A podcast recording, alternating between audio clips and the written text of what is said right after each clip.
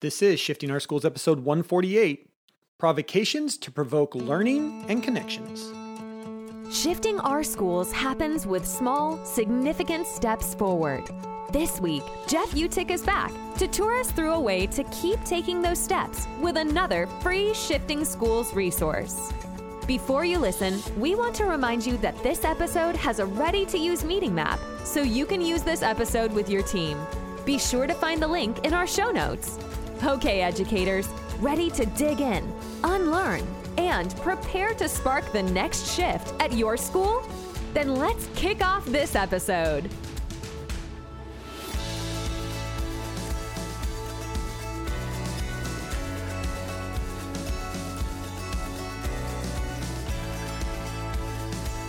Welcome back to another episode of Shifting Our Schools. I am your host, Jeff Utecht. I hope this episode finds you safe and healthy.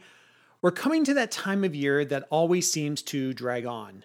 Spring break is ahead of us. Getting there doesn't seem to happen fast enough. That's in a regular school year. Put the pandemic on top of that, as most schools and educators are starting to invite students back into their classroom in some hybrid scenario, and you get this perfect storm of exhaustion. It was with you in mind that we have decided to run another round of our hybrid learning courses. We know your time is valuable and in short supply, so we created two different four hour training sessions that will take place in March. On Tuesdays, we'll be doing our shifting strategies for hybrid learning, where each week for one hour, we walk through the structures that pull your cohorts together while addressing the design elements and instructional strategies and EdTech know how that is needed to be able to do this. On Thursday, we're bringing back our popular Leveraging Hybrid Learning courses in a condensed four week format. These sessions dive deep into teaching and learning cycles and how we structure learning in a hybrid multi cohort approach. Kathleen, a recent graduate of our last cohort of Leveraging Hybrid Learning, had this reflection. This is Kathleen Stidham, and I just finished leveraging hybrid learning with shifting schools. What was most valuable for me was actually being a learner in the middle of all of this. Everything is so new and different and weird, even after almost a year of remote teaching and hybrid teaching and all of the changes. It just having other people and working together and for for just a brief moment in the week not being the one in charge getting to sit back and just experience what it's like to try different protocols as a learner. Noticing the questions that I had as we went through different things, noticing where I was reluctant to participate and where I was happy and eager to participate. All of those pieces are helping me when I'm working with my students now, whether they're in Zooms or over the phone, because I don't go in person at all this year. Um, but it lets me kind of be more sensitive to where they may be reluctant and the reasons why. So I know when to actually shift the task and when to say, hey, you know what? I know it's unfamiliar. Let's give it a try anyway. That is probably the most valuable piece. The specific tasks that we did, I will be folding into lessons for the rest of my teaching career because the collaboration, the ways of assessing, the ways of, of recording student learning are valuable and powerful.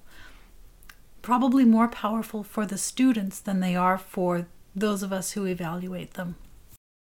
Both of these courses are open for registration now for $99 and space is limited.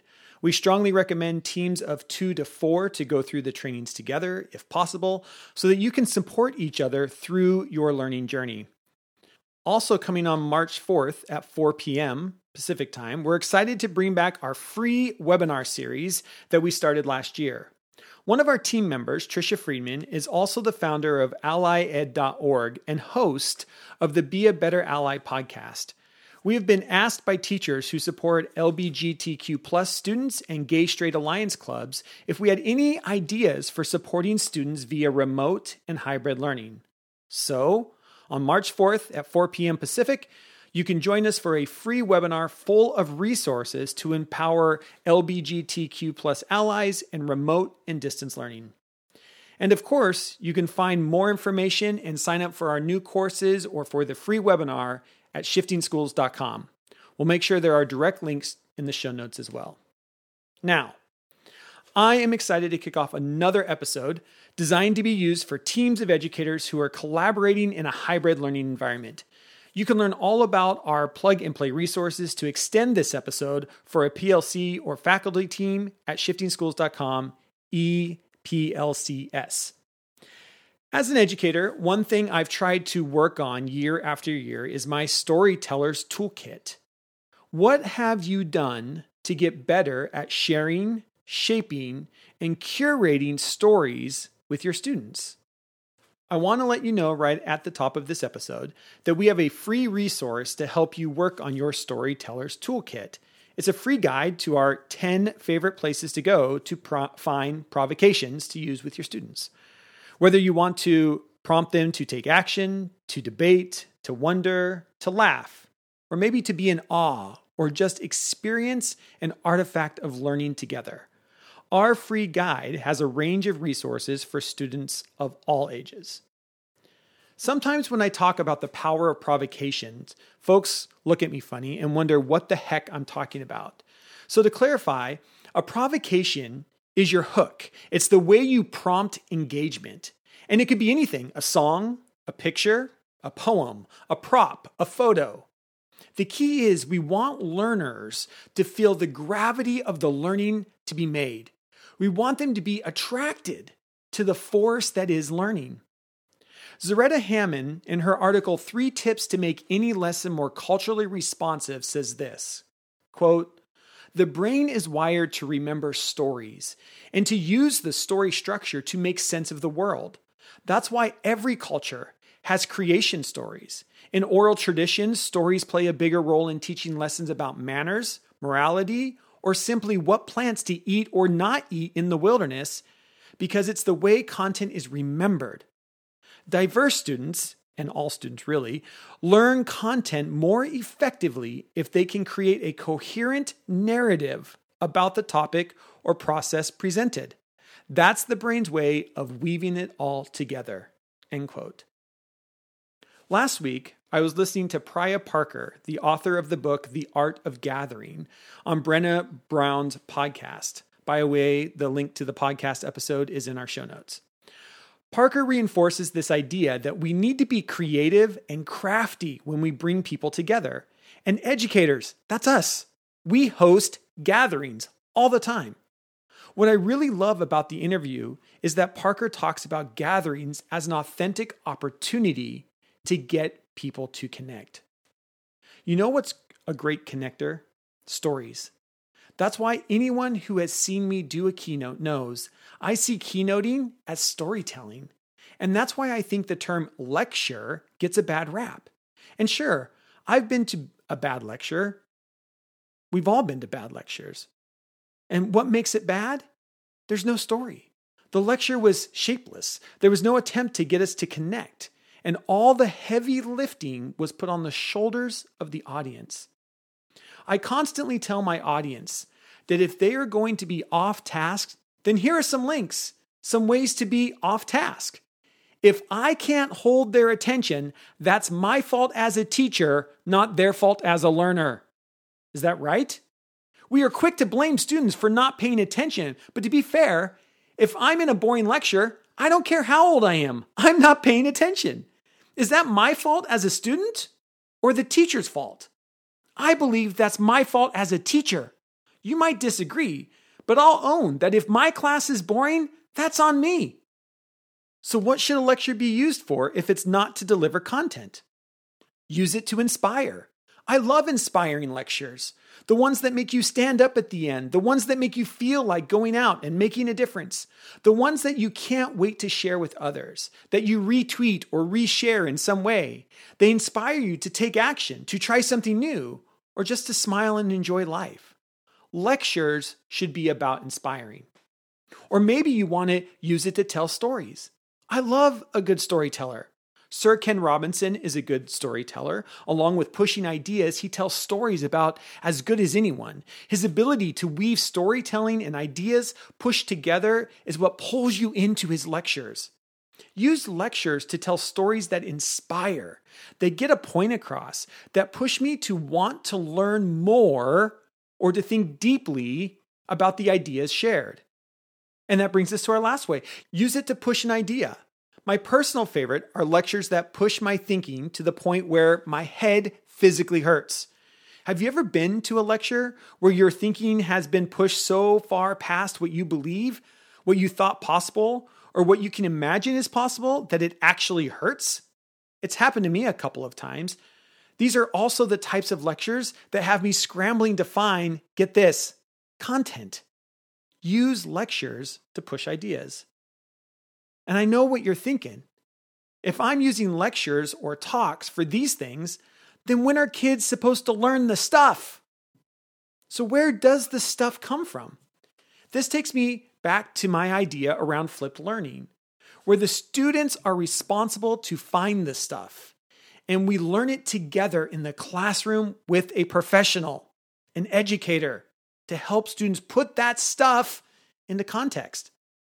What if your time with students ends in a 10 to 15 minute fantastic lecture that told a story of a person or pushed out an idea that inspired students to want to know more? The students then, during their at home work time, go and research what it is they want to learn more about around that idea, that person, that place, that subject. The next class period, they come back with a, all this stuff they researched, and we take the first part of the class to talk about the stuff and try to make sense of it as a class. We try to connect the dots. We try and find out how all this is connected to what we have been studying. Then we go out and we research some more. Here's a question for you What inspires you to do a search? Why do you search for this or search for that on the web? I'm going to guess it's because you want to know it. You need to know it. And you happen to live in a time when you can learn the thing you want to know the moment you want to know it. It pains you not to know it, and you have the tools to know it now. That's what we need to do, and we need to remember about this generation. They live in a time where they can know something the moment they need to know it.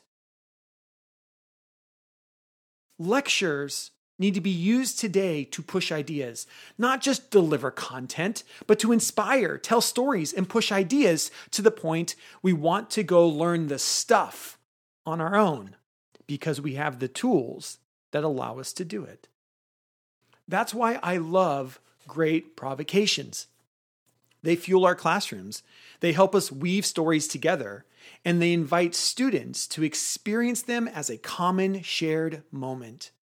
So if you are looking for great provocations, check out our free guide 10 Great Spaces to Find Provocations. The story doesn't have to come from you, the teacher, all the time. There are amazing resources on the internet that we can use in our classrooms to get kids thinking. That's what this week's free guide is all about. That's it for this episode. Remember to check out our new courses and our free webinar coming up in March. And if we can help you in any way, please do reach out to us at info at shiftingschools.com. Until next time, I'll see you on the network. Thank you for being a part of the hashtag Shifting Schools community. We love when listeners like you weigh in, so head over to our show notes to find ways to share your thoughts. Have a request for a future episode? Jeff and his team love supporting you with the content you need. Shifting Our Schools podcast is a proud production of the Shifting Schools team.